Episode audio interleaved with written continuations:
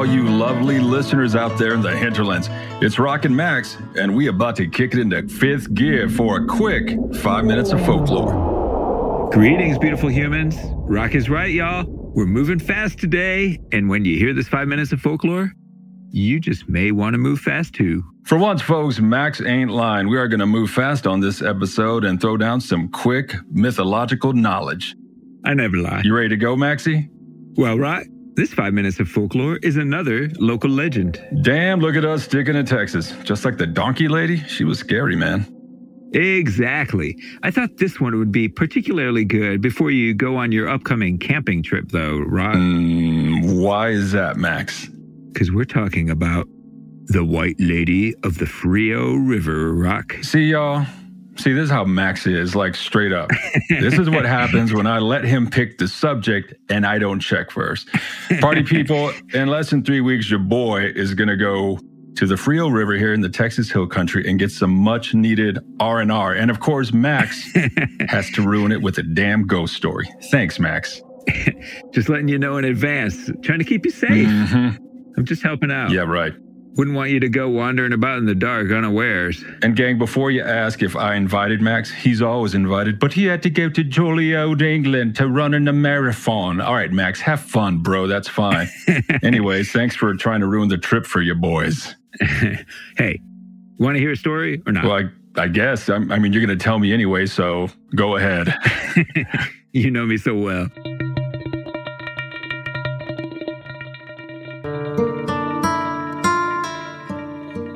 The story goes that Maria Juarez and her sister lived near the Frio with Gregorio, who was a handsome vaquero married to Maria's sister. Although Maria was far younger than her sister, they were very close, and Maria helped raise her nieces and nephews, longing for the time when she too could marry and have a family of her own. As she grew up, her brother in law noticed how beautiful she was becoming. Although he was married to her sister, he developed a forbidden passion for her. However, that love was unrequited, for Maria fell in love with another vaquero by the name of Anselmo Tobar. He courted her, and she knew he would soon propose. When Gregorio told Maria of his love, she scoffed and told him she loved another. He flew into a rage that scared her, causing her to run home and wait for Anselmo. When he came, she planned to tell him of the incident. That night, Maria heard a noise outside, which she presumed was Anselmo. She went out to meet him, but instead was met by Gregorio. He drew a pistol, fatally shooting her directly in the heart. If he couldn't have Maria, he wasn't going to let Anselmo have her either. As curious locals came out to the sound of gunfire, Gregorio ran to hide in the hay of a nearby barn and spent the night there as the search party and dogs gathered to find her killer. At that point, no one suspected Gregorio.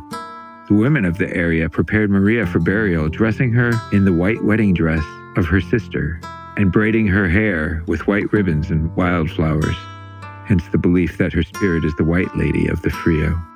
Finally, the dogs picked up Gregorio's scent and led the search party to the barn. To everyone's shock, he confessed to the murder, swearing his love for Maria. He was promptly arrested and sent to trial, at which he was found guilty. He was sentenced to a long prison term. Anselmo Tobar eventually married another and went on to have a family. Maria, though, was buried in an unmarked grave. The story continues that because her soul wasn't fulfilled on earth, nor was she at rest, she roams the canyon as a spirit, comforting young children in need. On a cold night, the story says that the White Lady of the Frio will cover a child or simply sit at the foot of their bed, watching over them.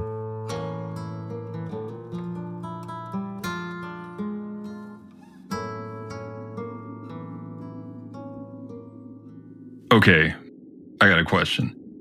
So she was, you know, buried in her sister's wedding gown, had her hair all done up.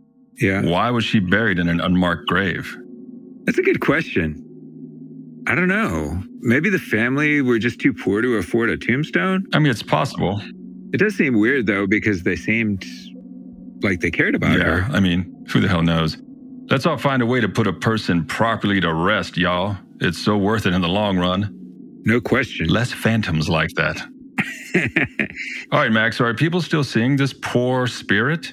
Yes. And witnesses have described a wisp of translucent fog that moves like a woman dressed in white, hence the legend's name, of course. Hmm.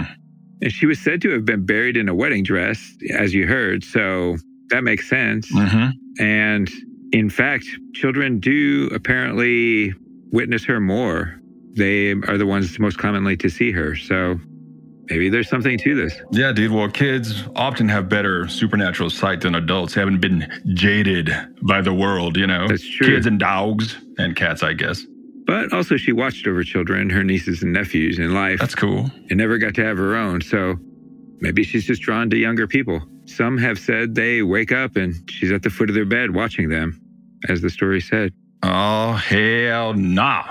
I mean, dude, I know she's probably doing with the best intentions, but the last thing I want to see at our cabin is a ghostly lady at the foot of my bed. You know what I'm saying? I'm out. Hey, she's keeping an eye on you. Mhm. I'm good. I'm out. All right. yeah. Speaking of being out, I think that about covers the tragic spirit of the Frio. Guys and gals, make sure to let us know if you'd like to hear more about the White Lady of the Frio. I had one in my own house growing up. Yo, We get enough positive votes, we'll crack the votes proper and do an entire pod on the unfortunate spirits. I'd love that actually. It's a deep and fascinating topic. Dive into it, baby.